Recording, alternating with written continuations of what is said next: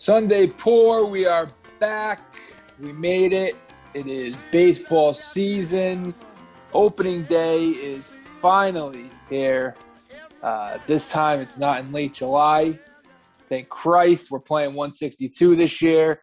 We got over unders tonight, maybe a few predictions.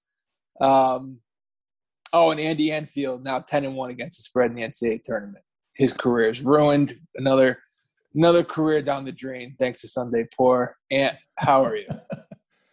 uh, yeah, your boy Mark Few gets to his final four. We're watching uh, Juwan Howard trying to uh, take his number one seeded Michigan Wolverines to the final four. Uh, UCLA, UCLA up early here though. I don't know. Um, that's pitcher's duel thus far. yeah, it is four two, five minutes in. So uh, there must be some. There must be a lid on the rims or something. But uh, yeah, doing all right though, man. I'm getting excited. I, baseball season is here. You know, we're I was out there. I was out there playing football today with the kids, and uh, it's just you feel it. There's just there's something special about baseball season. The possibilities. Um, there's every team is in it, and it feels like you're in it. Like you can make you can make a case for almost every team um, outside of you know the Baltimores and Pittsburghs of the world. But looking at the over under sheet, and any of the 80 and above teams you can make a case for and even a couple of the uh, uh, even a couple of the below 80 teams. A couple things break right and uh, go their way that they can make a run at a, a wild card. So yeah it's uh, nothing beats it. Nothing like baseball season and here we go. Optimism right out of the gate you know in baseball season. It might not last long may last a week but out of the gate high hopes. Might not last for the weekend couple yeah so i've seen a couple uh you can't win the pennant in april you can lose it yeah for sure you could lose it by april 6th by the way rims seem a little tighter sometimes in these gyms i think because they when they play in an open uh stadium like this i don't know anything about playing basketball really in a gym or a big arena but that's what i've heard depth perception it's all fucked depth up. depth perception like that yeah. uh that old uh, SNL skit, Chris Farley. Was it Chris Farley? I, depth he backs the he he backs the uh, Mr. No Depth Perception man. He he backs the car up into the house. Is that Farley or Phil Hartman? One of those guys. I don't, I don't remember that one. All I could think of is the the Will Ferrell one. The that can't control the the the volume of his voice. Mm, my combining bits. I mean, the no death perception is pretty funny. I, mean, I get this picture of him backing up to the house, but I can't, I can't do anything besides that. Did Will Ferrell back into the house with his? I have no idea. I don't remember. No, no, not with his voice situation. No, he, I think yeah. he just go on Weekend Update and like wear these big glasses, and all of a sudden he'd be talking like this. Yeah, yeah, yeah. I remember that. Uh, okay. All right. But yeah, I don't I don't remember the note. I kind of hope it's a Phil Hartman skit that I've never seen before. I'd like to I'd like to uh to see that with some fresh eyes. Yeah, I got it right here. Mr. No Depth Perception Man. Uh cut the sound on this. I just want to make sure I have the right uh the right uh, cast member. Looks like Kevin Nealon is in this bit. Oh, you can't go wrong. Nealon, uh a good utility guy.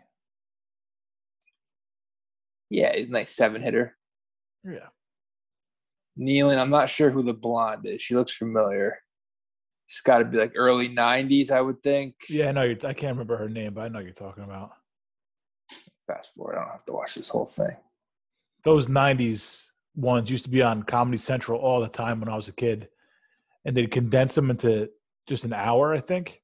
So you'd get you wouldn't get the whole show basically. They would just kind of pick and choose, I guess, skits. Yeah, Phil Hartman is in this bit. Excellent. And who exactly is the no depth perception man? It's got to be Farley, right? Yeah, Farley showing. All right, so I'll have, we'll have to watch this one later. We'll post it ah, to a, the to the main page. It's a Farley skit. That's amazing. I've never seen it. That's I didn't think it was that obscure. Maybe it is. I don't know. I mean, it's not Matt Foley, but yeah, I just I, I thought I saw most of the best Farley, so disappointed in myself. You don't think this made the best of Chris Farley SNL? It was not. I first. I'm almost positive it wasn't on the the VHS. Wow. Speaks to speaks to his greatness. It didn't. That, that, this didn't even make the cut. That, I mean, I wore I wore that VHS out when I was a kid. I watched that right. a million times through. um, yeah, I uh, I got I got nothing really bullshit about, man. Really, nothing. Got nothing going on. I'm working from home this week, and it's just uh, it's it's kind of when I it, I, I kind of feel like I'm going back in time when I work from home, uh, where I'm just you know kind of sitting around waiting for something to happen and nothing is going on. You know, at least when I'm at work, I'm going out, going to lunch, taking a walk, getting some fresh air. There's other people around. Like here, I'm just I'm home, and uh, it's basically like I what basically where I was at like a year ago. Just hunkered, bunkered down. Yeah, there's nothing going on. I tried to get a vaccine a couple times this week. Didn't work. You're ready Getting that shot? I tried. I tried to weasel my way in, see if some place had leftovers. to no to no avail, huh? Nah, it didn't work. It was a it was a hail mary, but what the hell? Worst thing they could do is tell you to get lost. Yeah, I'm sure they did. Had no problem. No, they had no problem telling me. No, no none of that here. I got a hot tip on a place that might have extras. Didn't didn't come through. Wait a second. But first of all, you're too young. You're not even on the list. You can't even get on there yet, right? Yeah, but still, if they have leftovers, they got to give them. It's either that or they flush them, right? They go bad. They'll find somebody else. Well, they didn't have them, so or, or they lied to me. Nah, they they they knew you were up to. I'm not up to anything. Extras are extras. You're trying to take a good uh, vaccine away from somebody who's elderly and sick. That's what you're trying to do. First of all, I mean, You're if you're in perfect health, if you're old and don't even leave the house, then what the hell are you cutting the line for? That's a good point. You're you're putting yourself out there. right. I'm going to work every day. If you're retired and you're, you know, sitting home watching your DVR, watching uh, Ryan and Kelly, Kelly and Ryan every day, you should be you should be at the back of the line. Have you seen uh, that? There's like there's spikes all over the place. I don't know how bad they are. I don't even pay attention to the numbers. I remember like when this first all came down, every day I'm looking at the numbers, seeing how uh, looking at the curve, waiting for the curve to break, and all that kind of shit. Are the numbers comparable to where we were at last year? Are we basically just doing the same shit this year? But no, not even. Cl- it's it's No? it's uh it's not great the numbers right now, but not even close. all right, Like the medical ICU, or I should say, I don't know about medical ICU, but Yale New Haven Hospital Mhm. right now they're in the 100s, which isn't great. But like at their peak last year, March April, they were at like f- over 400 people. okay. So that keep things in perspective. I guess it could be worse. Uh, yeah, I the thing is, I've tuned out a little bit, so I, I am, you know, not doing the research, not really looking into it like I was a year ago. So when I just hear the headlines, I kind of just look. I'm gonna put my mask on and go out and do what I got to do, and I got to do it. Oh yeah, don't read the papers because now they're talking about new strains and shit. It's like a scary movie. Like we're we're heading for the sequel right now. There's Yeah. a new vil- the, new villain out there. Wouldn't would not buy tickets to this sequel. No, I'll pass. I'll go. I'll I'll go watch a romantic comedy. I still know. I know what you did last summer too. that was a good one. Well, yeah. You remember that one? Hewitt, Sarah Michelle Gellar. Uh, No, yeah, that was Sarah Mackay Pfeiffer. No Sarah Michelle Gellar in two, right? Whatever. She was in the first one. Mackay Pfeiffer's in the second one. Yeah, yeah. No, it's not really a great movie. I think I rewatched that within like the past year. Not Neither, great- um, neither, neither is great. Yeah, but one has its charms because the first time with that guy and young that cast that was like our cast when we were kids. You know, and you're right, Freddie Jennifer, Jr., yeah. Jennifer Love Hewitt and Sarah Michelle Gellar, so you can't go wrong. Ryan Ryan Phillippe. Yep, yep. I think that's all I got for that movie. I don't know if I could pull anyone else out. I think that's about it, man. That was really it. Yeah, unless David Arquette was in it, but that was just Scream, right? He didn't make appearances in all those movies. No, he was in. He was in just about every Scream. I feel like I tapped out after like Scream two. I think they're doing another one. Are they? I think Aunt so. Jack. Aunt Jackie was the murderer and uh, Scream too, wasn't she? It sounds. Aunt Jackie from Roseanne. It sounds right. She was the mother of the kid, Oh yeah, Billy. yeah. I can picture it now. Going, yeah, short hair. eyes wide, Oh yeah, she had those crazy eyes. on Look- Jackie. looking for blood. Yep. Yeah, I think Courteney Cox is coming back for the new one, so it's legit. Is she? How she looks? I know she, she did some work to her face. I just think she's a talented, I just think she's a talented actress. I don't know why you had to get into that. No, it's a shame. I'm just saying. I actually was watching Ace Ventura the other night. I mean, she Oh, was yeah. looking good, man. 1994. Ace Ventura's prime prime years. Yeah. Yeah, that's right when Friends was kicking off. Yep. And then I think she had she had a nice run, and then like it ended with the longest yard. The longest yard. Yeah, she was in the remake of the longest yard. That was when she was like all dialed up, Courteney Cox, like had to put some work done, but still looked good. Oh right. She, okay. She was in the Sandler longest yard. I was thinking um the other football movie with Sandra Bullock. Oh, The Blind Side. I never saw Yeah. that. Right. Okay. So she was in the. yeah, I heard that movie was bullshit, anyways. Just like it didn't actually happen that way, or Yeah, it was just they took a lot of liberties. I think the the guy, Michael Oher, may have even called it out. I mean, it's just one of those things. You you know, it's a nice story, right? They brought him in, and they kind of made it made it for Hollywood. Yeah, I I don't even really know the story that much. So Yeah, that's all I got. Sandra Bullock took the kid in. He made it to the NFL. yeah, Nick Saban made an appearance. Was he in the movie I think so. Yeah, as himself, or was there somebody playing him? that I don't know. Oh. No, no, he, no. He was in the movie. I'm just not sure. He had to be playing himself. I don't think Nick Saban was. I mean, he could have been playing sleazy college football coach number two or something. No, no. I meant was he playing? Was he in the movie as himself, or was somebody else playing him? No, that's what I'm saying. He, he was in the movie, Nick Saban. I'm oh, right. just So he not had, to, be- right, had to be playing himself. Yeah. yeah. More than more than likely, he was playing himself. You're not going to be a sleazy coach. All right. That's think about like blue chips. All those guys played themselves, right? Bobby Knight and uh, who else was in that movie? Matt. Painter played the point. He was the point guard. Bobby Hur- Bobby Hurley was in the movie too. Bobby Hurley was in there. Yeah. Uh, who else is in Blue Chips? No, well, I thought there's there's a couple coaches in there. Like Boeheim made an appearance. Boeheim. Yeah, Boeheim was in it. Yeah. I think he was just being like interviewed though. He wasn't actually on the sidelines.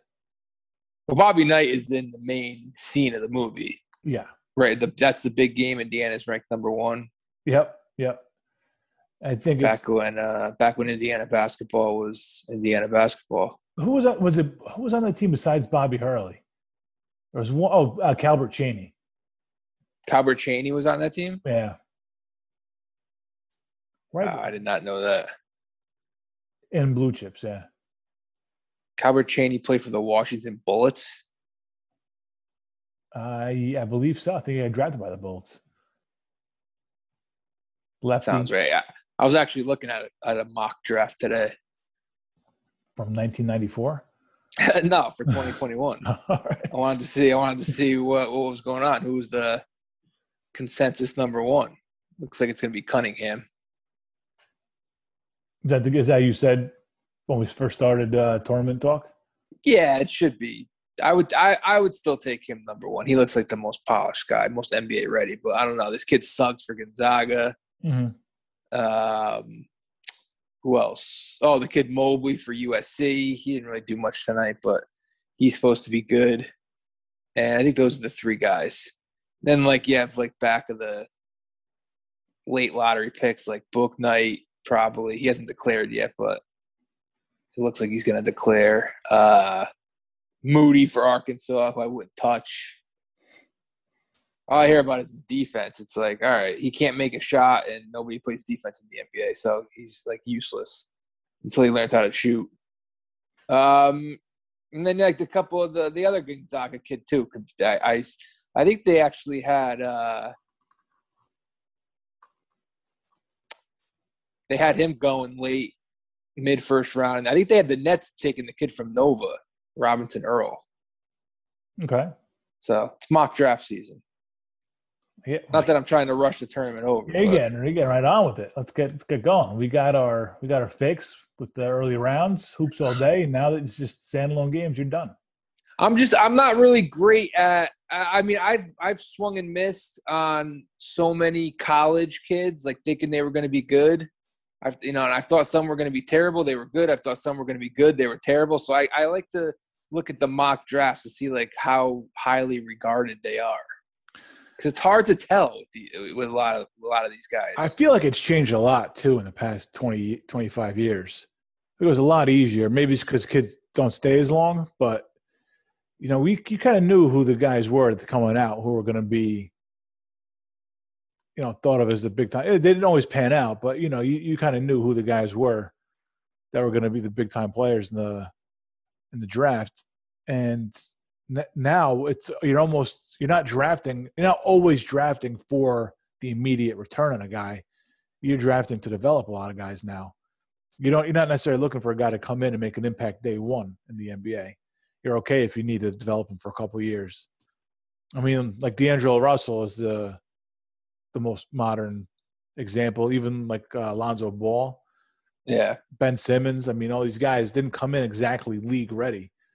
And I mean, with the, uh, with Ball and, and Simmons, they had a lot of hype around them, and, and I, I, think they're still kind of trying to live up to that original hype. You know, good ball players, but I don't think they'll ever get to what we expect them to be. Well, I yeah, an example, was.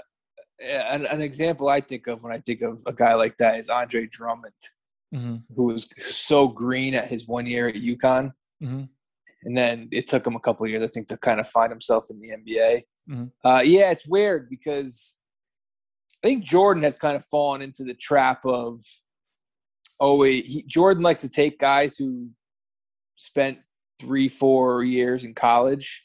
Mm-hmm. He took Adam Morrison, which was the worst draft pick of all time. Not good. He took he took Kemba, who was a three year guy. Mm-hmm. I think also he was see he was a three year guy, Jordan in college, so I think that's why he likes it. Yeah. Also, he got burned really hard with Kwame Brown. Yes. so I think he was really scared. He he really wanted guys who put in the years. Yeah. In college. But he also took good Kidd-Gilchrist one year out of Kentucky. He was a one and done guy. Just had he's just uh he hasn't had a great run at it, Jordan. Yeah. It's tough, man. It's tough because I look at like guys all the time too. I'm like, I, I like this guy. You know, three years, he's come a long way, and then they go to the pros, and know, sometimes they turn out all right, but sometimes it's tough, man. Especially with the one and done. The one and done guys, a lot of them really aren't ready. Mentally, and it's I don't know, like going to the next level. Yep. Yeah, going to the next level, man. It, it's it's tough. It could make or break you, and some guys just never get there. And I and I wonder if they go had gone back for a year or two uh, at college, if that would have made a difference. But I mean, you'll never know. It's, you can't. It's butterfly effect. You, you don't know. It might have because you know you get you get put in the league, get this big contract. Either, I mean, big anything is big, right? I'm not saying they're getting the biggest contracts, but those contracts aren't peanuts. You're getting it's, it's, guaranteed money uh, if you're a lottery pick. Right, and it's a it's a new, it's a completely different lifestyle. I don't care how well off you grew up, or you know how poor you grew up. It's that lifestyle is completely different than anything you could really prepare yourself for. So if you get behind the eight ball early, you know the the the redemption stories are far and few between. You don't hear a lot of guys falling off for the first two three years and then making it big in their fifth sixth year. You can see a guy struggling and working his ass off and coming back. But if you kind of go down the wrong road early, there's almost no coming back from that. Yeah, and you just never know. You're almost you're drafting the guy's potential. It's that's which is yep. it's a big it's a big risk. It's a big investment. You know what I mean for that kind of risk. Yep. And you're not you're not just looking at skill. You don't know the makeup of the kid, um, work ethic, you know how how he reacts in certain situations when he's down, when he's out how he reacts when things are good. You know, it, all the kind of stuff, kind of the mentality aspect of it. Um, you, know, it's all a crapshoot. You can't tell. I mean, it, it, a lot of these kids probably aren't going to show their full hand, right? I'm not gonna. They're not gonna. You know, unless there's some special kid, they're not gonna. Uh, kind of, they're not gonna go in. They're gonna play it very safe when they go into those interviews and stuff, rather than kind of show yeah. their full self. So, yeah, it's really it's really tough to gauge everything and it's just one player and putting everything your team has behind that one player. And even like if you get that number one pick, you don't know. I mean, even back when you kind of knew who the number one player was, every year there was a good chance that your number one player would make an impact on that year. Yeah. Um, you know, there'd be every, every once in a while you get a guy that didn't work out, but Michael Olowokandi. Yeah, was that ninety eight? Maybe I don't right. That's yeah. That's kind of that's kind of where this all started. Where you had a lot of younger guys coming out. Like it used to be just the Kobe's and the Kevin Garnett's and those guys coming out.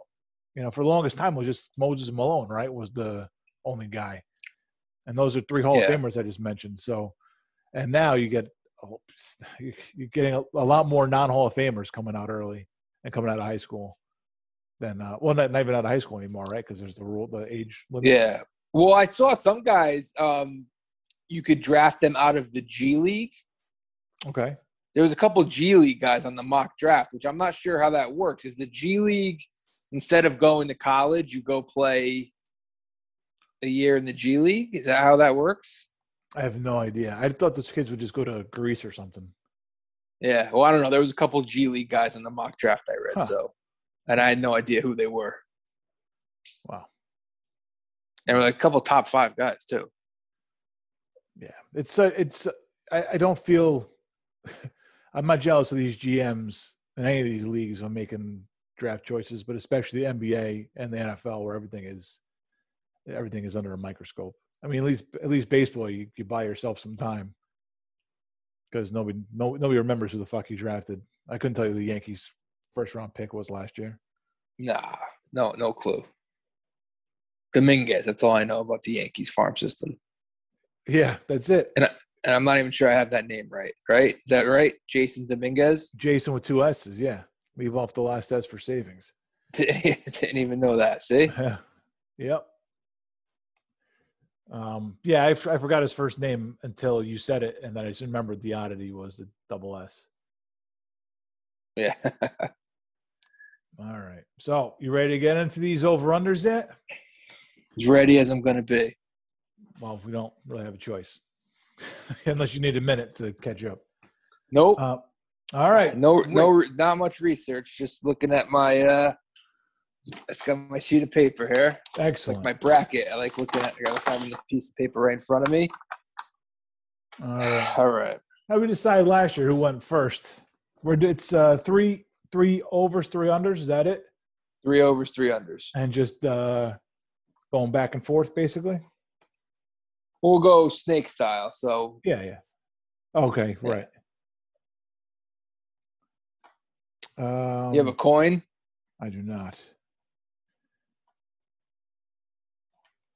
Let's see. Um, okay. Uh, let's see. Okay, I got my hat. Yes. Cover my hand. Call it. It's one or two. Two. That's it. Uh, you got it. Yeah. All right. I'll uh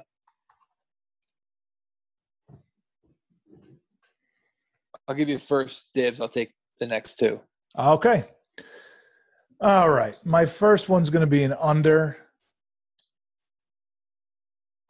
I um well, let me just come out and say it the Mets have a 90 and a half number. All right. And look, I, it's a nice story. The Mets team, they got Cohen coming in, but um, and they they made some serious improvements to the team. They really upgraded a lot. Uh, the lineup is good. They got a lot more depth than they have in recent years. I'm looking at that pitching staff, and it's DeGrom and a whole lot of question marks. You could say Stroman. Everybody loves Stroman. He's very vocal. He's out there. People love him. They want him to be great. I mean, at best, what is he, high three? Uh, Noah's not coming back for a while. Lucchesi, Taijuan Walker. I mean, these guys will eat in a couple innings, but uh, and even with the improved bullpen, you still need you still need these guys to do some work. And the pen can't do everything. Um, I just I, I with the Braves and the, this is the Braves division still. There's no, you know, they're they've got to lose it. The Mets aren't going to win this division. Um, Marlins are competitive. Phillies, eh, they'll be competitive. They, always get the Mets fits anyway. The Nationals will be will get you know will give them some problems. This is a competitive division. Um, even if, even if they're maybe a little bit down overall, I just don't see 90 is a big 90 and a half is a big number for this team. It's a high mark. I think people are excited about it. I think that's why it's high because there's gonna be a lot of people betting on the Mets over, and I'm I'm just going the other way on it. I I think it'll be tight. I don't think they're getting to 90 though. All right, so uh, 90, 90 and, a half. 90 and a half, yeah. Okay. That's 90 and a half under. All right. Uh, we'll stay we'll stay in the NL East. Nice. Yes. I uh I'm gonna take what's the number at? I'm gonna take Philly over 80 and a half. Nice. I'm not really sure why I like this. Uh maybe it's because it's Girardi's second year. I kind of saw the uh, the improvement he had with the team with the, when he managed the Yankees his second year. Mm-hmm. Um, I don't know. They got a good core. Like obviously Harper, Real Realmuto, those guys bringing Didi back. I like their core. Pitching still a question mark. You know, I like Nola. I think he was a little spotty last year in the shortened season, but again, you kind of have to take last year and kind of throw it out the window. Um, I mean, Philly didn't even qualify. I don't think, right? They weren't even one of the eight teams in the playoffs last year. so they finished. Uh, yeah, they finished a few games under. Some just tells me that Philly's going to be good this year. I don't know. I think they're a dark horse to win this division. I know the Braves are projected to probably win it. The Nationals are projected to be better. Obviously, the Mets we just talked about. So, you know, Vegas has Philly as a fourth place team. I think Philly at least is going to end up as a wild card team this year. Um, I think they win in the high 80s. I think they're going to uh, surprise people a little bit. Again, pitching is a little bit of a question mark. Bullpen, I think they brought in Archie Bradley, who's probably going to be their closer. But uh, I, I, read that Girardi hadn't named a closer yet, so I'm sure he's going to have fun tinkering with his uh, new bullpen. um, but yeah, I don't know. I'm just taking I'm taking a shot on Philly. I, I, I have no idea this year um, so Philly, that's my first one, over 80 and a half. Yeah, I juggled uh, Philly. Next one. I juggled Philly a little bit for an over. Did you? yeah. I was considering them. I was. I, I, decided against it, against taking them at all. But, um, yeah, it is. I, I think McCutchen's their out their leadoff hitter, and it's just. Yeah. I feel like that's it's you can't. The time machine doesn't go back that far for Kutch. Much I like the guy, just seemed odd, but um, yeah, not a bad pick. Solid pitching staff. Nola Wheeler, Eflin, right? Right. No, yeah, exactly. Yeah, worth I a shot. To mention those guys. Worth worth a shot. Worth a shot. All right. Uh, next one, I'm going under. I am taking Cleveland under 81 and a half. Um, okay. I don't know. Maybe there's something I'm missing. I feel like this is easy, which probably means they're going to go out there and win 95 games. You know, obviously Kluber's gone. They trade away Clevinger last year. Lindor's gone. And I feel like this team, although they went, you know, they snuck into the playoffs last year, they were whatever seed they were, four seed against the Yankees, winning record. I feel like this team has obviously, you know, gotten rid of a bunch of guys and they still haven't quite hit rock bottom. You know what I mean? mm-hmm. Tw- 2016 is five years ago now. Okay. That was their championship window 2015, 16, 17 when they lose to the Yankees, when they had that, that great year with that long winning streak. The window is closed. I think it's officially going to be slammed shut this year. I think it's going to be a rough year. Bieber, okay. Let's see how Bieber responds because he got tattooed in that playoff game last year. Let's see how Bieber responds. He's going to be the ace. You know what I mean? Carrasco's gone. A lot of guys are gone. And I just feel like, uh, I don't know, a lot to ask this team to be a winning record, to have a winning record, you know, in 2021. Uh, it helps that, you know, the, the Royals and Tigers are in their division. I just, uh, I, I don't see it with Cleveland. I don't think they're going to be very good. I think they, they'll have a losing record. So uh, Cleveland under 81 and a half. Okay, there you go. Philly over, Cleveland under. Uh, comes over to me. All right. Uh, let's go with. All right. I hate this team so much, but I respect them. But goddamn it, I respect them, and not really in a in a way where I admire them from afar. I still just despise everything about this team from the manager on down to the water boy. Um, and I'm talking about, of course, the Tampa Bay Rays. Their number is 85 and a half. And I think I just, I, Toronto's got a higher number in the AL East for them. I think Tampa Bay is better than Toronto, even with uh, losing Snell. You know, they brought in, a, they, they retooled their, their lineup. They always find a way. There's a pesky team you know, they still have Glasnow and uh, Yarbrough. They have Chris Archer, who's a question mark, Wacha question mark, Rich Hill question mark.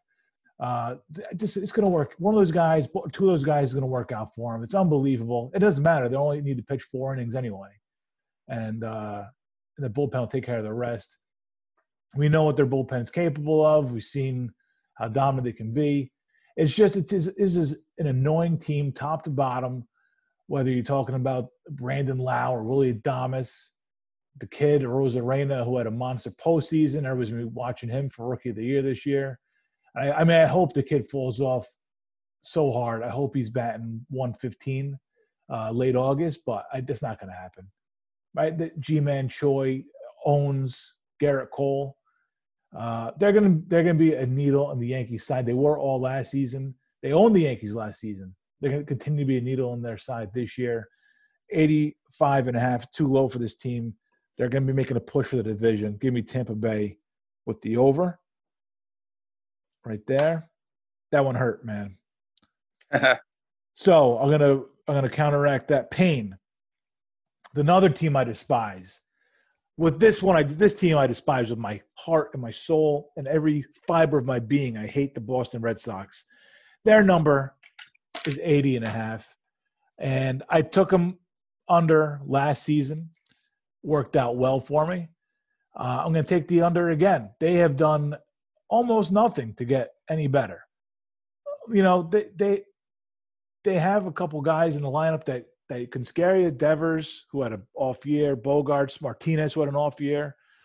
After that, it is a thin team, and that that's going for the the pitch, the starting rotation. That's the bullpen. They brought in Ottavino this year.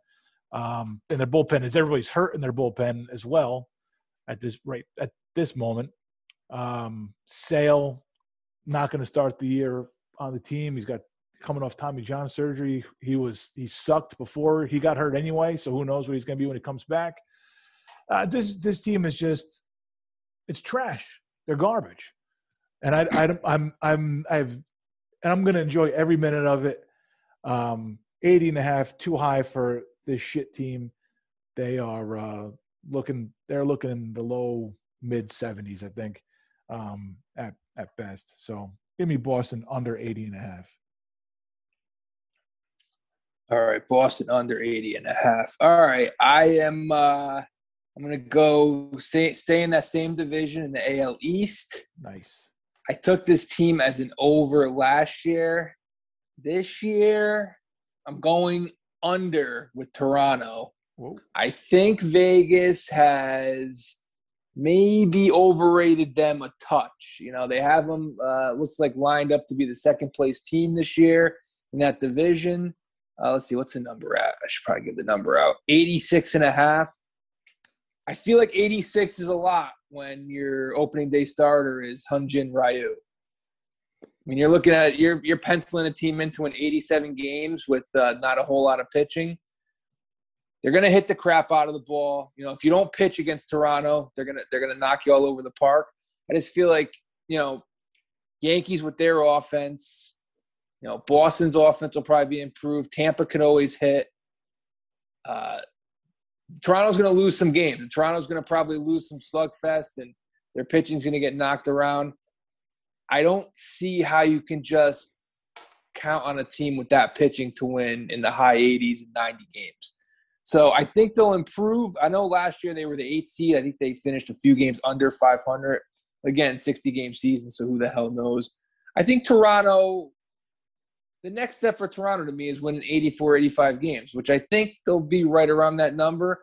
I just can't count on them, you know, to win close to 90 games. So I'm going to take a shot and go under 86 and a half. Okay. All right, let me see if I can see if I can find it over. I only wrote down three teams.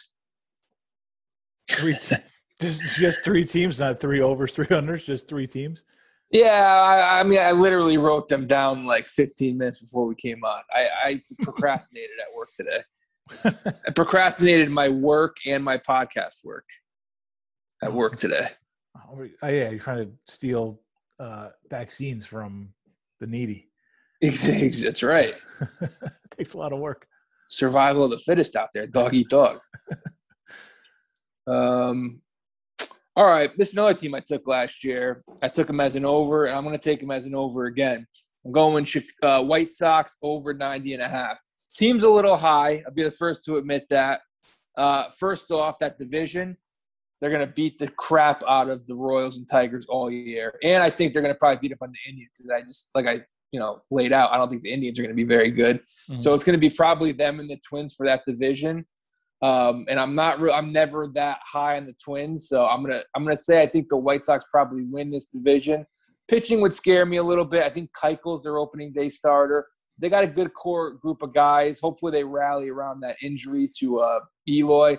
They still got guys like uh, Tim Anderson, obviously a, Abreu. Did a Abreu win the MVP last year?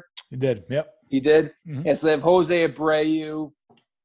Um, you know, they, are uh, Luis Robert, who uh, I don't think he was rookie of the year last year, but he uh, he was he was up there. He had a really good year. Um, they could just get a little bit of pitching. The bullpen again is is still a question mark, but I think in terms of just winning games in the regular season in that division, uh, I think they'll be able to win enough. I think. Uh, I mean, they they are they got a shot here. They could be uh, I know the Yankees are probably projected to be the one seed in the uh, in the American League, but the White Sox have a shot in that division to you know win 95 games, which I think they're probably going to do. So give me the White Sox over 90 and a half. Not going to miss Eloy Jimenez at all. You're saying? I think they're going to rally around that injury, and I think people are going to.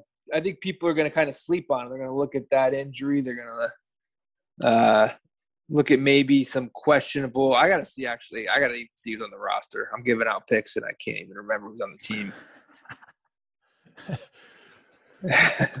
what is it? What, what is it about a guy like Ryu? You mentioned Ryu before. I feel like his stock went through the roof. Uh, he had a good good season. Was it two years ago before the shortened season with the Dodgers? Yeah, he had a career year where Lucky Cashman didn't give him a ten year deal. Right. Yeah. So what? I don't yeah. understand how these pitcher stocks go. Through, they have one good year after, you know, career of being middling at best, and all of a sudden, I'm I, I, with Bauer too. Like I don't understand the Bauer love fest. I I like I'm not sold on Bauer at all, and Ry, Ryu's a number one for a contender. It doesn't make much sense to me. Like how that is it just these teams need the pitching? They're desperate, or is it because they don't have like the uh, they don't hold stock in starting pitching. They they they just want to have guys who can get you through four or five innings, and they want to build the bullpen more importantly than the rotation. Is that what I don't know if it's. I think the Blue Jays are desperate for pitching. That's that's a big part of it. Yeah, yeah. All right. And the White Sox signed uh, Adam Eaton, and they signed Liam Hendriks, who I'm going to assume maybe he's their closer. Got and they traded yeah. for Lance Lynn. There, that's that's my other that's my case for the White Sox. Lynn's Lance big year. Lynn's another guy. Just don't get it. Like he was, he was yeah. bad for a long time, and then he was he was great last year, but we're really gonna put our hopes that he continues to be great when we saw what we saw, you know, previously. I guess it just these guys just capitalize on that one good year because, like the Blue Jays, a lot of league is desperate for a pitcher. Yeah, I mean, I don't know. Supply is Lance Lynn their number two? That's not good if Lance Lynn is their number two. Well, they have Giolito. Okay, Giolito, Keuchel. I feel a little bit better now. Supply and demand. They're going to have to trade for an arm at the dead at the deadline. The White Sox, everybody, at least an arm. Everybody. Yeah. All right. So you had Toronto, Chicago, White Sox over to me. Okay, I got one under and two overs to go. Uh, where am I going to go with this one? Uh, okay, I'm going to stick with uh, in the Central, but we'll go to the NL Central. And this team, I, I feel like this number. Uh, no, I don't like this. I'm switching. I'm not doing it. That's that's a big number okay. for this team. Nope. That this one I had written down. I'm not sticking with them. An over. It was an over. You're going Cardinals over. I was, yeah. And then I just didn't. They always surprise you, the Cardinals. 86 and a half. I'm not gonna. I'm not gonna put my put my buck behind them to go over that. I don't. They're they're they're always find a way to to be there in the pennant race in August, but I just don't have my faith wavered as I was gonna go put it in pen for mm. the whole world to see. So we'll switch that up. Instead, have we taken all the NL East teams yet? No, great. Uh, we've taken taken two of them. All right, taking one more. taking one more with an over here. All right. And this number is real low. 71 and a half is the Marlins number. I'm just I'm I'm high on their story. What can I say? I they, they had a really fun year last year. Uh, made some noise found their found their way into the playoffs, and they have, you know, they have they have ball players in that team. They have Starling Marte and Adam Duvall, and they have a lot of young players that um, are exciting exciting to watch. I mean, Sixto Sanchez, Pablo Lopez, and the, these these are rotation guys. And and may, am I am I crazy to just want you know Matt is Mattingly now a uh, is is he changing the environment down there? Jeter, Mattingly, are they make are they making beautiful magic happen down there with this low payroll, uh, seemingly joke of a franchise? I don't know. Garrett Cooper could put a few balls over the over the fence. I just think they're going to be one of those teams. They're too dumb to know that they're that they are supposed to win under 71 and a half games. So they're going to they're going to find a way to win a couple more than that. I don't know. They're a fun team. Give me give me the Marlins Give me a reason to root for the Marlins this year with over 71 and a half. I don't trust the Marlins. It's not about trust, Dan. That was a, that was a bet with the heart right there. That was the heart wants what the heart wants. That's it. That's it. No, there's no reason to trust them. Makes no sense to trust them. But you they feel, just need to go. They just need to go 72 and 90. Yeah, yeah. that's it. It's not crazy, right? Yeah, they'll face Marcus Stroman enough times. It's a few wins. I told you, man, it's a competitive division, which means that even the, even the low man and totem is going to sneak a few sneak sneak a few wins in there against uh, the juggernauts. Sure. I don't think they get swept by any of those teams. They always play the they always play the Braves tough. Yeah, they play the Mets tough. They love beating the Mets. Yeah, who doesn't? okay one more under for you. Okay, now we'll stick in the Central. Uh, back to the AL Central, and you got me thinking a little bit about it because you know the the competition in this division is atrocious. And I, that's probably why Minnesota gets fat every year. Oh yeah, but I'm ready for Minnesota to fall off. I'm ready for them to have a down year. Uh, Nelson Cruz is 50 years old in the middle of the lineup. He's he's at some point he's got to take a step back. Uh, never trusted Sano. Donaldson, Donaldson's a great ball player. You know, he, can't carry. He's not going to carry a team though. Uh, Byron Buxton, he is what we thought he was. They got Andrelton, Andrelton Simmons. I forgot about that. Good shortstop, not a difference maker with the bat. Uh, I'm just ready for them to take to take a step take a step back. Their pitching rotation includes Pin, Pin, Michael Pineda, J. Happ. Um, I can't get behind a team with J. Happ on it. Cannot believe Forgot it. forgot about I'm, that. Yeah. I'm just ready. I'm with Minnesota. I'm just their clock is ticking, and it's kind of like, do you, do you take them one year too many, or do you take the under one year too early? Right? It's like you get rid of a quarterback a year before he's useless, rather than a year after. So I'm ready. I'm ready for the Twins to take a step back. I, who's their? Who's their? Is it just? uh just Berrios, Maeda. Maeda's another guy to me. That's in the Ryu camp. Is he a reliever now, Maeda? Um, I don't. Let me see. My maybe the site I'm using isn't up to date. Yeah, I don't know. That'd be great. I had to go back and do this whole thing over again. um, let's see. We'll get it. We'll, we'll get it from a second source. Uh, no, I've got him as the number one on this team. Maeda. Yeah, All right. Kenta There you have it. Maeda. Yeah, I don't. I it's some. Yeah, no, he's another guy. I feel like he just his stock seems higher than it should be. Yeah, he's decent, Maeda. It looks like he's always been. You know, uh, what am I looking at here? What the fuck are these stats? I don't know what the hell I'm looking at. War, whip. I have no idea. I don't know what that was. All right, let's try the, again. Third site here. Kenta, this is for fucking Kenta Maeda shit. Can you just give me the fucking career stats on this guy? Uh, pitching. All right, this is the real deal here. Yeah, 375 career ERA, 270 last year. He's not going to do that again. Yeah, two years ago, full season, four ERA. Last year, two seven ERA. He's not going to duplicate that. Come on, man. No, I don't trust the team at all. Minnesota taking a step back, under 88 and a half.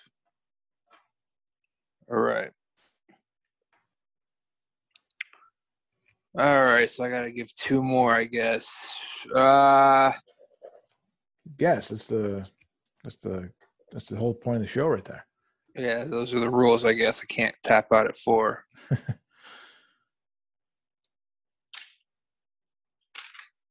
Yeah, I got to find a new over now. I got the St. Louis thing fucked me up. All right, it's a little bit of a hard-headed pick, I think. Oh, you're not going with Oakland under again, are you? No, I'm not going to take the Oakland under. I don't, and I don't want to. I mean, I could just take one of these shitty teams as an under. Tigers, the, Royals, one of these teams. Pick one of those teams. I'm gonna- I'm gonna- Have some fun with it.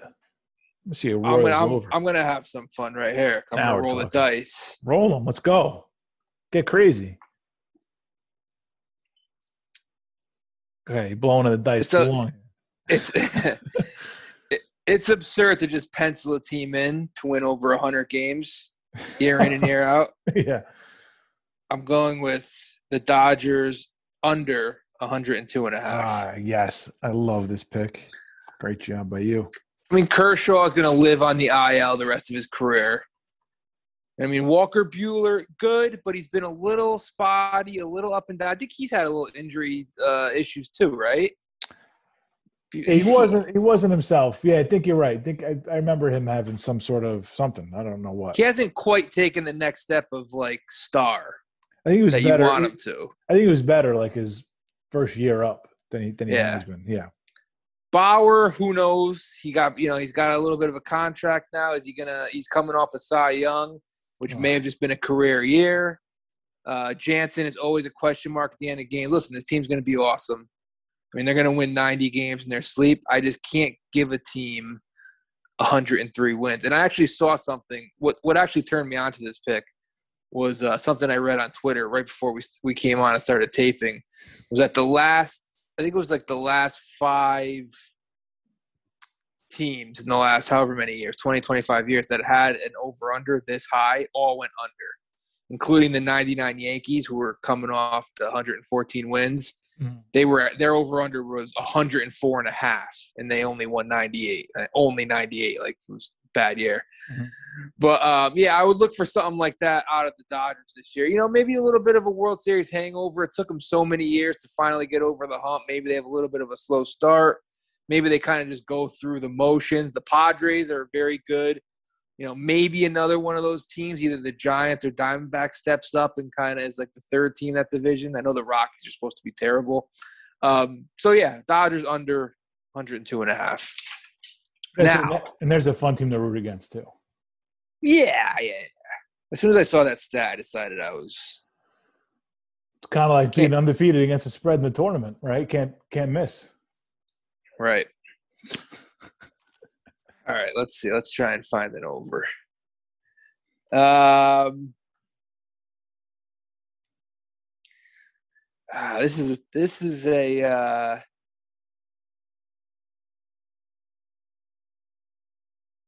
What is on that paper you got there? just the over unders. Same, same exact thing I sent you. That's it. It's just the it's just the It's just the numbers, yeah. um, all right, you know I'm gonna piggyback. I already I already made a point against Bauer, right? For the Dodgers, why I'm taking them under. Yep. I'm gonna go a little Ewing theory and say the Reds go over 81 and a half. Ah, all right. On on the surface, on the surface, the Reds shouldn't be as good as they were last year. Obviously, losing Bauer Mhm. and they lose uh, Iglesias too, their closer, I believe. So two two big losses right there, but still have Luis Castillo. Yep. He's their uh, you know their ace. Yep. Who uh, hopefully they don't trade at the deadline, or else this under this uh, over is going to turn into an under really fast. Well, Um, to the Yankees, then we could deal with it. Yeah, then we'll then we'll live with it. Uh, Sonny Gray, obviously, as soon as he got out of pinstripes, he's the solid number two now. Uh, Sean Doolittle, who I'm assuming is going to uh, take over the closer duties. I You know, think, still have some. I think it's gonna be the kid Amir Garrett. Oh, Garrett's gonna. Oh, I don't Yeah, love Garrett. Well, it's Dul, Dul, Dul is a good backup to have if Garrett doesn't work out. But I think Garrett was kind of being groomed for it. Yeah, so Doolittle will be the uh, closer by May. Yeah. After Amir Garrett falls on his face, uh, no, I, I don't know. I, it, on on paper, this is more of a contrarian play because on paper, I don't think the Reds should be over 500. Uh, but I don't know. They still have some veterans. You know, Moustakas Mm-hmm. is on this team. Uh, Castellanos. Mm-hmm. Uh, the, their one their flaw last year is they just could not hit the ball. Yeah. Um, but I don't know. This division feels it feels very up in the air, and I feel like it's up for grabs. You know, the Pirates are going to be terrible. I think that uh, we could all. That's the general consensus around the league. Mhm. Then you have the Cardinals, the Brewers, the Reds. Who the fuck am I missing? Uh, Brewers, Cubs, Reds. Oh, the Cubs and the Cubs. Cubs. Uh, I don't know about the Cubs. Oh. The Cubs. Are, you didn't say Cubs. Cubs Cubs feel like a dead team walking.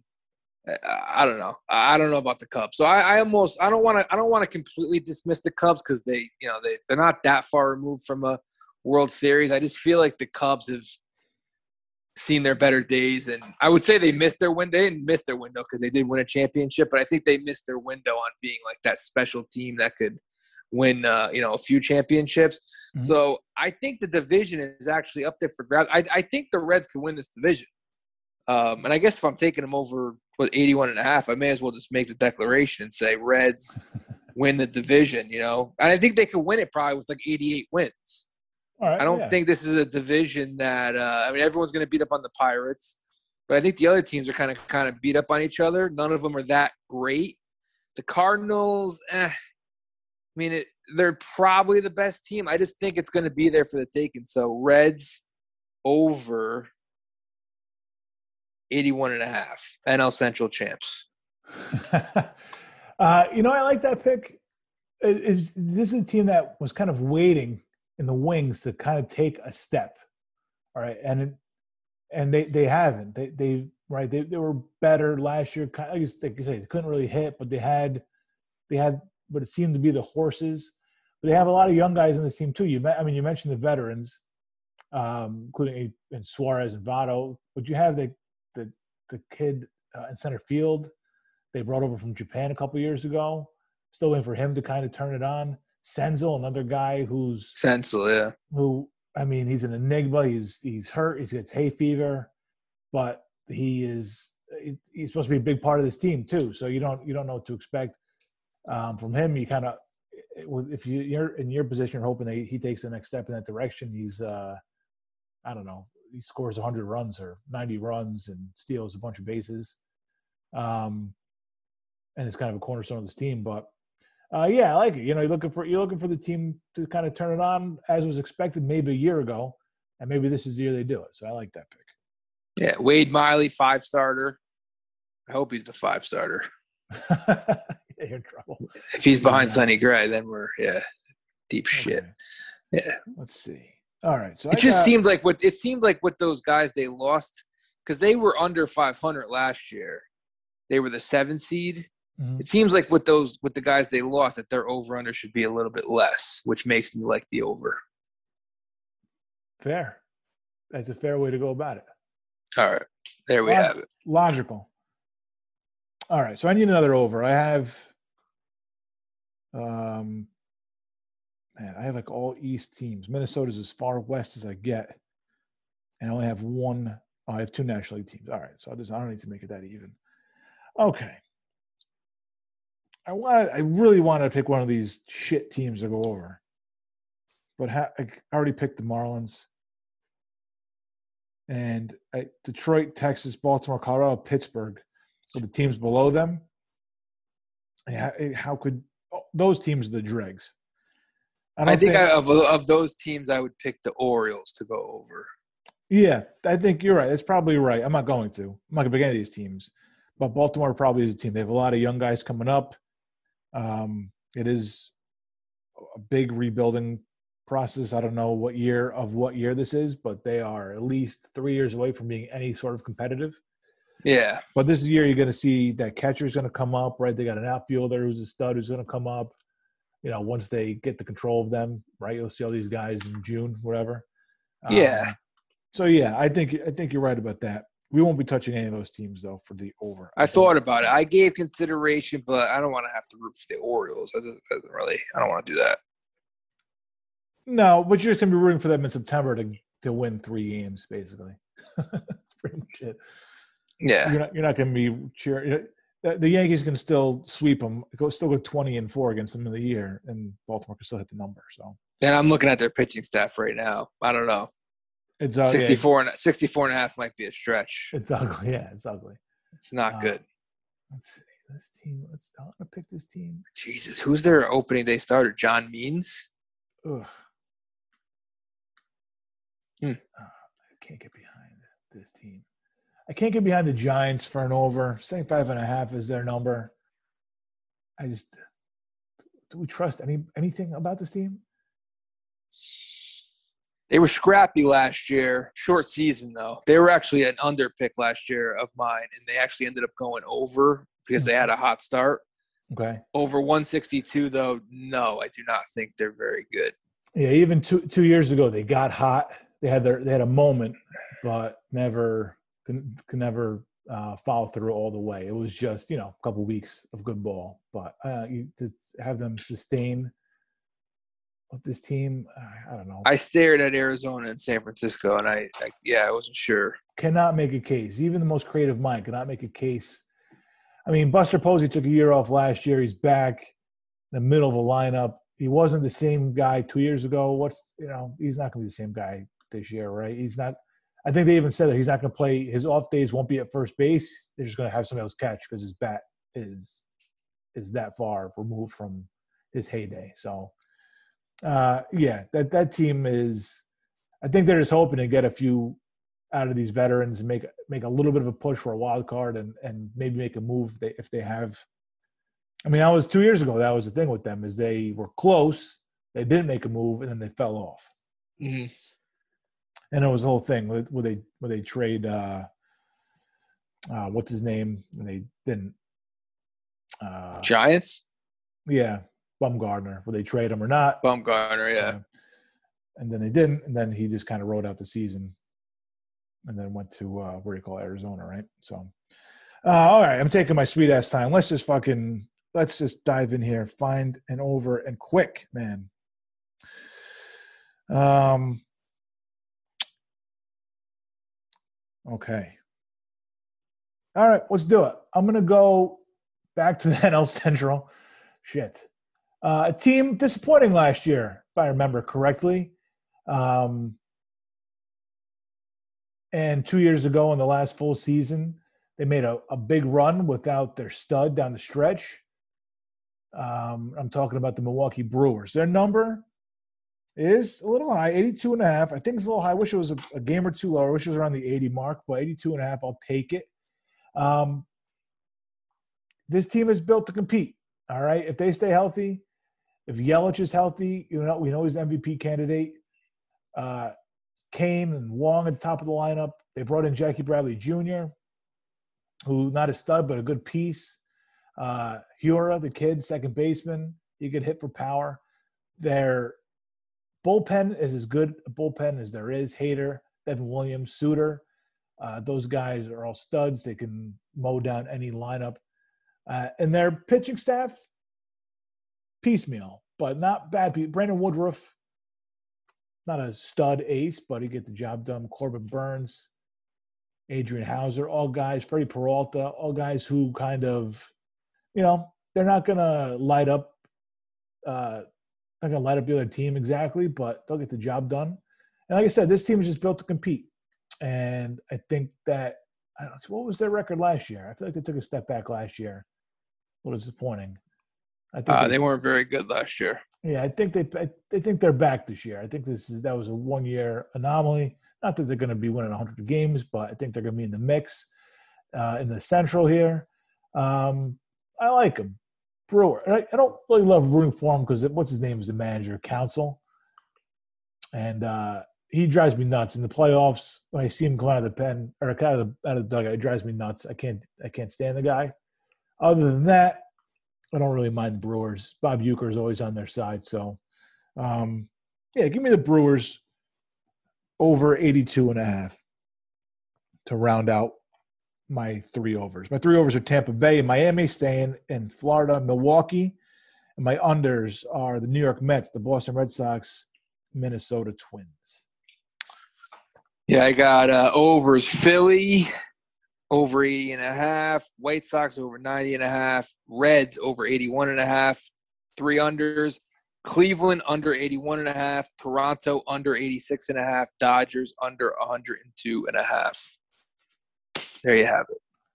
Brewers were 29 and 31 last year. Okay. I kind of want to take the Mariners. That was I was just looking at the Mariners. Maybe as a dark horse over. Why the Mariners? I don't know. I was just looking at their roster. I could see Paxton pitching well now that he's out of. Uh, Yeah, true. is he hurt or no? Uh, he was. He will be. Yeah. Just, Justus Sheffield, Marco. I like Marco Gonzalez. They hit a little bit. I don't know, 73 and a half. I don't really like any of these teams, to be honest with you. How, why are there no good teams? yeah, it gets tough, man. You got to make a case. You got to find. You got to find a team that's going to make a little bit of a move. You know, I told you those Yeah. eight, those 80, 82 to eighty-seven teams are tough, man. I mean, they can go. That's that's a, That's you know, most- That's yeah. either way thing. Yeah, it's most of them. Yeah, Just either, Mm. go either way. But you know, it's the eternal season of eternal hope. Easter opening day, Blue skies, apple pie. Final Four. Yeah. Isn't it like ricotta pie? Isn't that the right pie to have on Easter? Is it? I had Yeah. pie on uh, Christmas. Was that the wrong time to have it? No, I don't know. I have no idea what the Easter pies are. Wait, I- was I- that? Yeah, it's a- I think a- there's a lot of there's a lot of pies you can have. What is the stand? I I always do Zaples. Oh, Like I, I'm going down Good Friday. I'm getting I'm getting my hands on some Zaples. Yeah, it's probably it's, yeah, just pastry. Zaples is the way to go. Um, That's how I, I am with every holiday though. I'm a pastry guy. I find a way to incorporate some sort of pastry. Gonna be a line, big line. It's all right. I'll be there bright and early with bells on. Don't worry bells. Um, what what's the what's your Easter meal? Like I, I don't think there's a standard Easter meal, at least for Italians. There probably is, but I. Mm, I guess lasagna would only would be the only staple. yeah.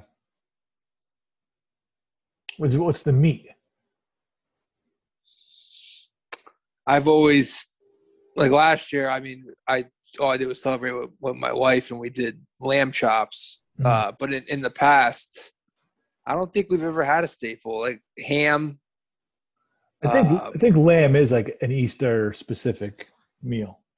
Yeah, lamb's a, lamb's good. Lamb's more something you, you eat. I don't know, out at a, at a, at a restaurant. Oh, didn't, Um, didn't come out didn't come out good. How you made them? No, it was it was. I did it on the grill. Um, I think I was a little paranoid about overcooking it, and I probably undercooked it a little bit because they say don't overcook lamb. Mhm, mhm. I might I might take another crack at it this year. I don't know. Uh, definitely gonna make a lasagna, but um, yeah, I don't know. I think ham might be the the standard for that most people do. Yeah. Ham doesn't really move the needle much for me. I like leftover ham to make ham omelets, Mhm. but I, I could take or leave ham. Yeah, Easter's Easter's fine. Ham's fine. Uh, pizza again. I mean, that's like uh, oh yeah, of course, yeah. that's a standard. Are you making any? I, I got to get my hands on some this year. Um, no, I don't. I don't know where it's being made. I have to. I have to figure that out. If I could infiltrate, Just kind of make your presence known. make your presence known to get a little piece. For those who don't know, pizza again is uh, a basic recipe. Is it's a you, you put down some dough like you're baking like you're doing a cake, but it's dough like pe- like bread dough, and you dump a bunch of scrambled eggs into it. Dump a bunch of chopped up pepperoni and ham, super side, Mm. whatever you get your hands on meat wise. Put the top on uh, that same dough. Throw it in the oven. All cooks together, and that's your pizza game. You like it cold or hot? Uh, it, I like it no matter what. I'll eat it. I'll eat it room temperature. I was been on the counter for two weeks. I. Okay, I agree, agreed. It's a fair point. Agree with you, but I actually I like it cold. It's very. It's great cold. I love it cold. I mean, it's so good cold. Uh, Yeah. I probably have it more cold than hot. I only have it hot when it's like that. Like if you're there making it, that's the only time I have it hot. Yeah, Oh, you keep it wrapped up in the fridge. Can't even have it hot though, because usually you make it on Good Friday. Number one, not supposed to eat between meals. Number two, not supposed to eat meat uh, on Good Friday. Right. So Just in case the Pope is listening. right, yeah, yes. Well, listen, if you're at somebody's house, at least when we were younger, if you're at somebody's house and there were you know certain eyes were watching you, you couldn't do that. I mean, you go to No. Pep, you go to Pepe's afterwards, get a large pepperoni, but I mean, if you you can't get in front of certain company, so yeah, you get skewered. You'd be Right, you were in you'd- trouble. You'd be on the menu for Easter. A lot of church, a lot, lot of church uh, Easter week. I don't know how they how they continue to do it because I don't know anybody who does all these except you know for the retired people. Um, I can't think of one. Oh, the. Good Friday, Holy Saturday, all those masses. Holy Wednesday too, man. I think Holy Thursday there's a there's a mass too. I'm not sure what like the expected ones are, but there's mass all week Easter week. It's a big week for the church. Yeah, and this is the it's the longest mass. I don't. I can't remember the last time I went to an Easter mass. Uh, I think What do they do? Why is it long? Do they do they like act out Jesus getting crucified? Is that do. what happens? Oh, they do the whole thing. I think it's Easter Saturday. They do that, whereas everybody, or maybe it's Good Friday, but they everybody acts out the whole. Uh, that's too much. That's too much. Like just you, you know, stay in your lane. You know what I mean? Don't turn it into a Shakespeare play. We don't need to see how it went down. I, we, I see the guy up there on the cross.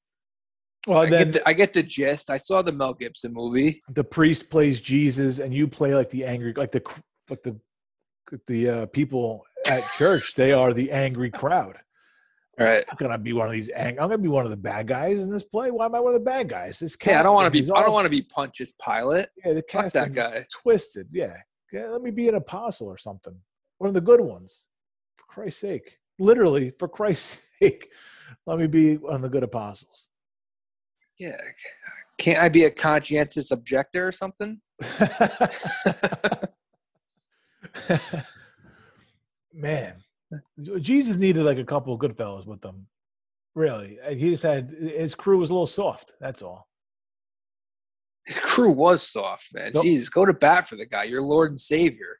Yeah, yeah, yeah. It's not like he's just like your buddy that you uh play, that you go bowling with uh every Tuesday night. You're an Elks Club guy.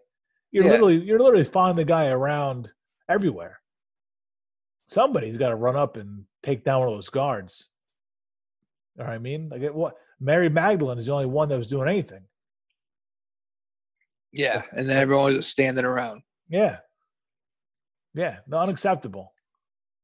It's like it's like in the tournament when your best player doesn't have it, right? The other guys they're just standing around. Just get the guy out of Jerusalem. It happen. Get him out of Jerusalem. Come on, they did it. They did it for Vito Corleone and Godfather too. They got him out of there. Yeah, but didn't Jesus kind of call his shot at the Last Supper and be like, "I gotta, I gotta fall on the sword. I gotta die for your for your sins." I never really understood that whole dying for your sins thing, but yeah, he did rise again. It's kind of a show off. I guess. I don't think you'd be saying that on Easter week about Jesus.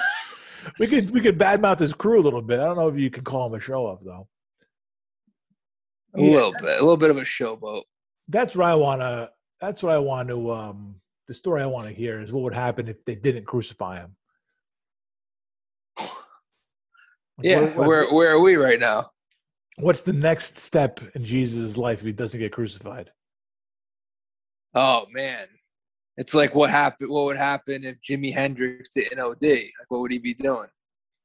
Yeah, his his allure wouldn't have as much of an allure. No, Jesus didn't die. Jesus didn't die for our sins. He died for his legacy. Selfish prick. Oh, oh no, man. man. I think so. Doubling down. Jesus. he did. Oh, Jesus, you yeah. said it. Nobody fucks with the Jesus. Oh, wow. I did not think we are getting to this level of sacrilege. The holiest week of the year. Well, is it more holy than Christmas? It's a kind of a morbid. So. It's very morbid to kind of celebrate a guy's death. Well, you're celebrating the cruci, the not the crucifixion, but you're celebrating the he is risen. That part. I yeah, mean, I have a three day weekend though, so I'm kind of celebrating the death. I don't taking advantage of it. At I least get, I don't get Good Friday off. What is this? Why is it called Good Friday if he died? Yeah, that's like shouldn't it be called like Bad Friday? Terrible Friday.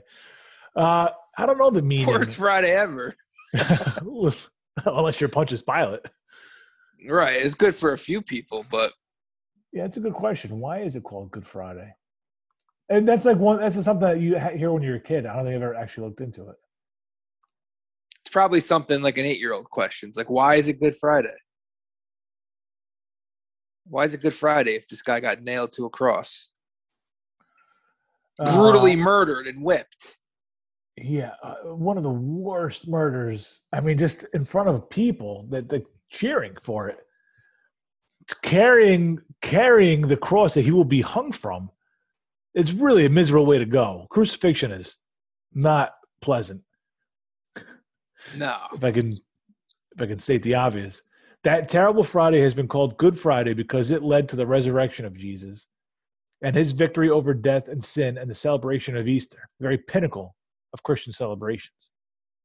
Right. So it's a good Friday. It's Good Friday because you get to stuff your face with lasagna once a year. That's that's what it comes down to. On Sunday. uh,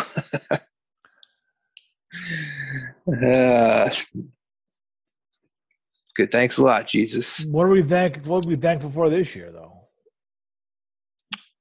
What are we thankful for? Yeah, Jesus, a little sleep at the wheel, COVID times. I'm trying to get a vaccine. I Could use a little help. I could use a little help. I guess there's some good came out of it. I guess I don't know. Some that people, came out of COVID. Bronson Pinchot lost sixty pounds. Did he really? Yeah. Yep. Yeah, I feel like people went one way or the other. A lot of people. Yep. Some people put on 60, some people lost 60. Well, for Bronson Pinchot, this would be a great Friday. Good for Bronson Pinchot. Yeah, always uh, always rooting for him. He's 60 years old. You know, he? I didn't even realize he was. I always looked at him as like kind of a thin guy. I didn't know he had 60 pounds to lose. And the article I read, he said he has struggled with his weight since he was five years old. And he's like, whenever he would go on break from Perfect Strangers, he'd come back overweight and lose, have to lose whatever poundage. I guess it was a little bit easier when he was younger, but He would. Wow. yeah, yeah, a little, true Hollywood story. a little, Pinchot. a little more about Bronson Pinchot than you expected to get. Yeah. Uh, all right. Well, there's your over unders. There's your Bronson Pinchot update. You're, you're uh, well, the reason you're going to see Ant in the depths of hell at some point. Just Yeah. Hey. you, Jesus is going to cancel you. You're going to get there. He's going to play this podcast. You're going to be canceled. Hey, I'll take all the listeners I can get. Jesus is bad. You know what I mean? Bad publicity is. Uh, there's no such thing as bad publicity. And I think Jesus could take a joke. Also, I think he's got a good sense of humor. Yeah, I think he knows I got a good heart. I didn't say that. He, Unless, unless he you were, knows. unless you If he- unless, unless you were making a joke there, yeah, he's gonna. if he's truly watching us all the time, then he knows. He knows where my allegiance lies. What's that? Yankees and uh, Yeah. Yeah, exactly. All right. Well, I guess we'll call it. Uh, we'll call it a show. Thanks as always to everybody for tuning in, listening, and spending the time with us. We'll be back here on Saturday for the post Final Four rundown. See where we stand with the finals. What's the score of this game at Michigan? What do we got here as we're about to? UCLA is up a point. Michigan's on an 8-0 run. Cut it to cut it to one. Thank you, sir. All right, there you have it. So, again, thanks for listening. We'll talk to you next time here on Sunday Pour. Till then, have a great fucking week.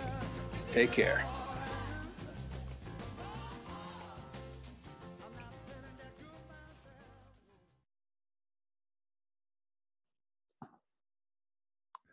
Of all the shows they redo, no, not once did they think about doing Perfect Strangers. That because he does an accent and you can't do accents anymore. Why can't you do accents?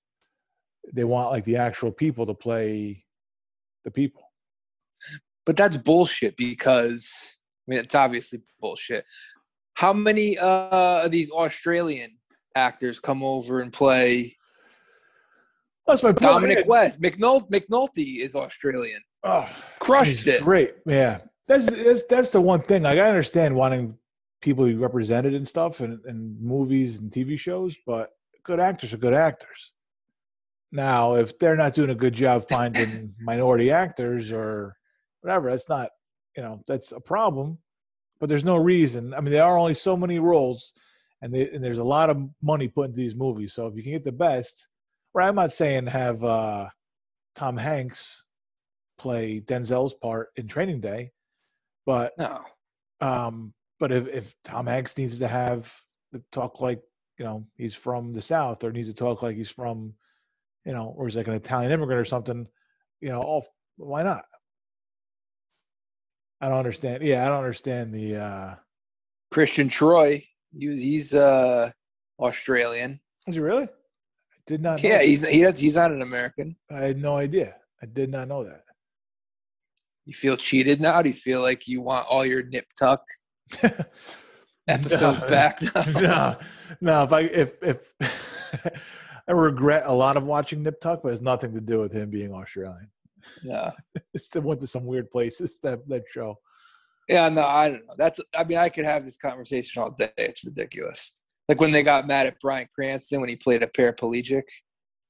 I mean, but, but who else? acting.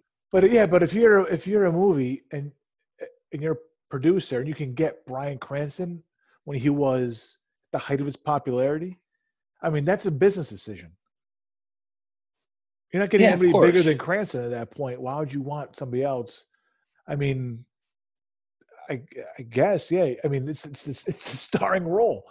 Again, I, I don't. I hate to say it in these terms, but is the- is the idea to get you know like a, a paraplegic who's never been in a movie before, just because you know he's paraplegic? Because that's not really that's not really fair to the actors who have spent years and years and years honing their craft. Like you can't just have them play these narrow characters. You're just gonna end up having it's just gonna be everybody in superhero movies because then you could you could kind of get nuts. You put on a costume, be whatever you want to be. Yeah, I mean the whole point of acting is pretending to be something that you aren't.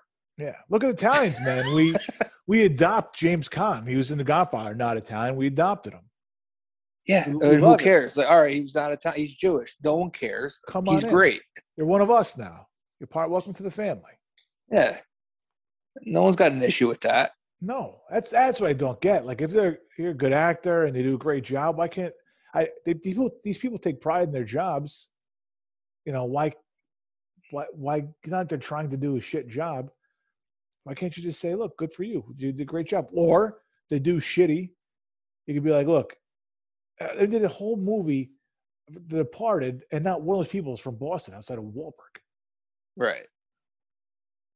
No, when it comes person- down to it, when it comes down to it, there aren't that many people complaining. I don't think there was that many people that were mad Bryan Cranston was playing a paraplegic. Okay. Well, I didn't, I didn't even think about that one, but That's okay. what it, that I just that's like always the extreme version. And also the one that stands out is uh Scarlett Johansson. She was playing a, a transgender and they made her like quit whatever movie she was doing. again, she's a gigantic star. Why would you not want her in your movie? Yeah, it's not like she's making a mockery of the transgender movement. It's it's a role in a movie. Yeah, I don't even know what the movie was, so I can't even speak to it. Look at De Niro in Awakenings, or Dustin Hoffman in Rain Man, or Hanks in Forrest Gump. I mean, you, you don't want these performances. You don't want to see Hanks do that. Hanks was incredible in Forrest Gump. right? Yeah. And Uh, yeah, I don't know. I don't know where the line is. I don't know where the line is. Like where people, I'm sure there would be people who would complain about that. I don't know. I don't think they've made their way to the 90s yet. They're canceling like 1930s shit. Gone with the wind. They're making their way. They're making their way to the 90s.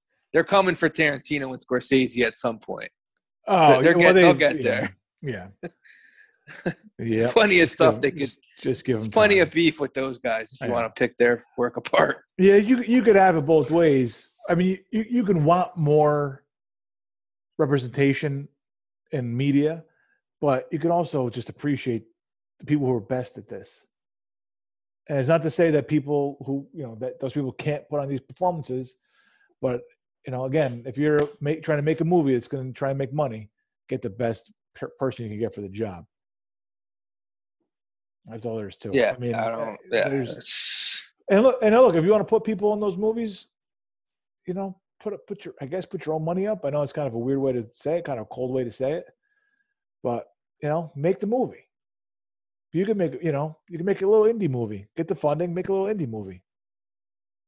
And if the if the performances are that good, then you show the world, like, look, look what we can do. But otherwise, you're just sitting on your couch complaining. You're not really getting anything done. Well, here's a delicate one. Yes. How how about uh, Neil Patrick Harris in How I Met Your Mother, a gay man playing a ladies' man? Now is that a, is that a problem? No, it wasn't for me.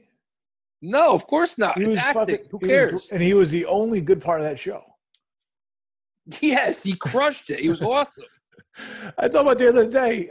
I, I saw I caught part of Harold and Kumar. It was late night, and I put Harold Kumar go to White Castle was on, and I was like, "Oh, I haven't seen this movie in like decades." Put it on, and there was an NPH part, and it is fucking hysterical. And I don't know, if it's because you know, 'cause I don't know if he knew he was gay when that movie came out. Mm, It's, it's, right, it's probably right around the time it came out. what what year is this? Because what what stage of the internet were we at? Because now with the internet, you know everybody's life story. I just thought from Wikipedia. Yeah, that Well, I mean, early two thousands, two thousand five? that sounds about right. Yeah, it was probably like on the fringe of finding out. Yeah. Um, but even but just watching it, like he's he's hysterical. It has nothing to do with you know gay, straight, whatever. He's great. He plays. Yeah, oh, yeah. I mean, and you know, just talking. Um, truthfully, he's you know he's a younger guy, good looking dude. He could play that role.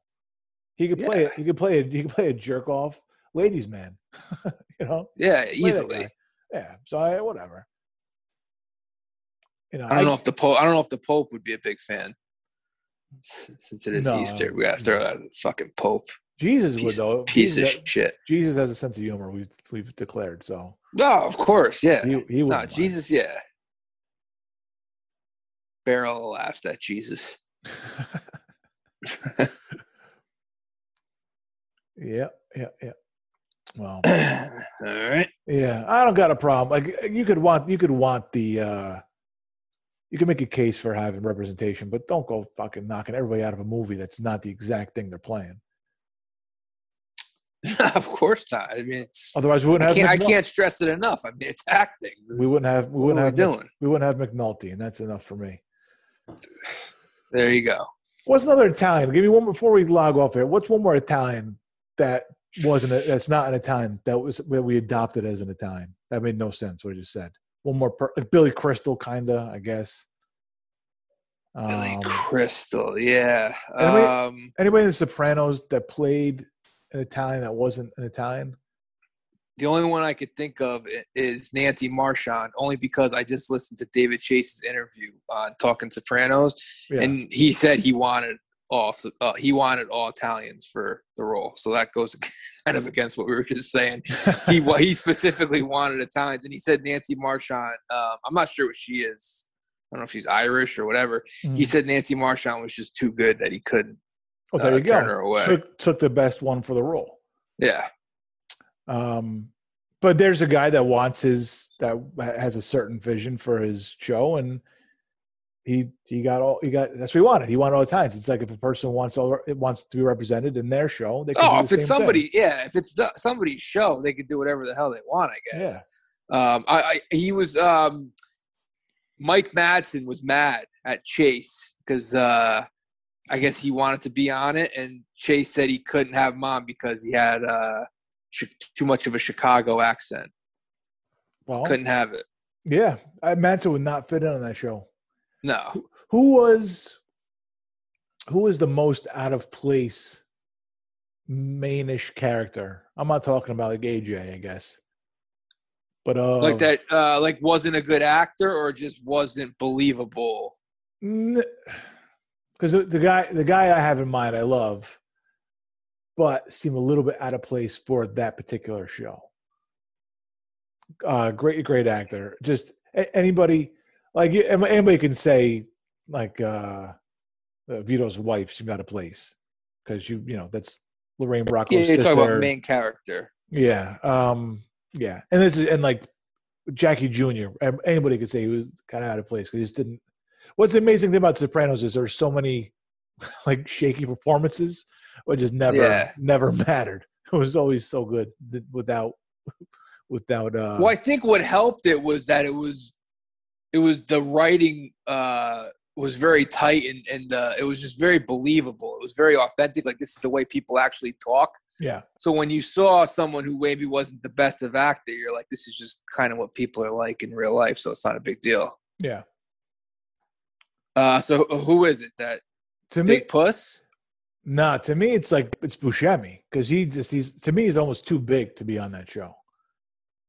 Oh, you meant like out of place, like almost too good. Well, ju- ju- just like too much of a star. Not too good, because I mean, Gandolfini is as good as an actor as there ever was. Oh, Oh. okay. Because okay, because Frank Vincent a little bit. Um, I, David Chase actually touched on this, and he said that he wanted Frank Vincent read for Uncle Junior's part, Mm-hmm. and he said he just couldn't. He couldn't have Frank Vincent play that role because it was just too. It was he was too Goodfellas. Like it was he was too known Yeah, yep. to be in I mean, that part. That makes perfect sense. Yeah, So absolutely. okay, yeah, I get, I get, I get what you mean then. Yeah, Buscemi, um, I mean, just don't- too big, just too big of a name. yeah, and I, even still, I watch it. I still can almost not believe he was in the show, and I still love those episodes. I mean, uh, the pool party and um, Yeah. You know the one that's the one where he shoots what's his name, Peeps. Joey And- Peeps. yeah. Yeah. and my and still the season's great and he's great, but it just seemed like it was a stretch, like just too big of a guy to have in there. He seems he still seems a little out of place to me in that world. Mhm. Okay. But I don't know anybody. Fair. Anybody? Just Frank Vincent, or is that just off what Chase said? No, it was more off of what Chase said. I, once, I don't know. I'm pretty good at suspending disbelief when it comes to guys like that. Mm. Um, the only because like when the show first aired, it was all basically unknowns except for Lorraine Bracco. yeah, But I think she was in such a different role that it didn't matter. Like if they had made Lorraine Bracco Carmela, the Mhm. show doesn't work probably not. because she's Yeah. playing basically Karen. Karen Hill. Hill. Yeah. And I know like it was rumored um I don't know, Paul Monteri was rumored for Tony and uh like Liotta was rumored for Tony. Mhm. It doesn't work with those guys. Those guys are too big and it's just you gotta have all the pieces fit. Yeah.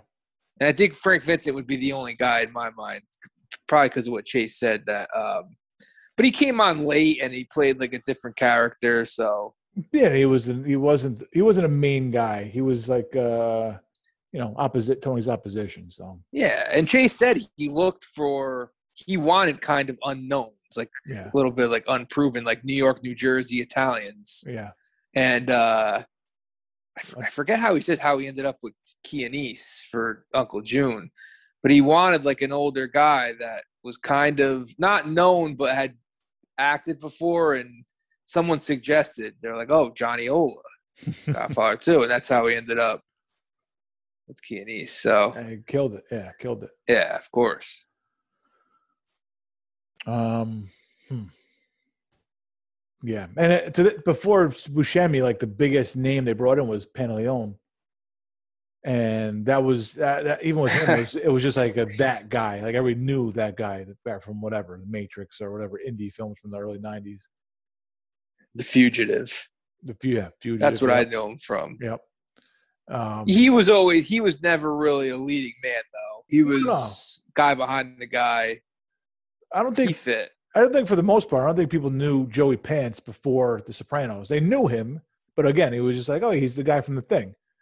Yeah, Now, he's that guy. Yeah, Sopranos made him Joey Pants though, or Ralph. yeah, of course. Ralph, yeah. I know, I know. Pussy has said he doesn't mind being people when people call him Puss, which is awesome. Yeah, I I, wouldn't about, do it, but I don't, I don't know about Walnuts. Yeah, I'd, I'd rather show off to him a little bit that I knew his name.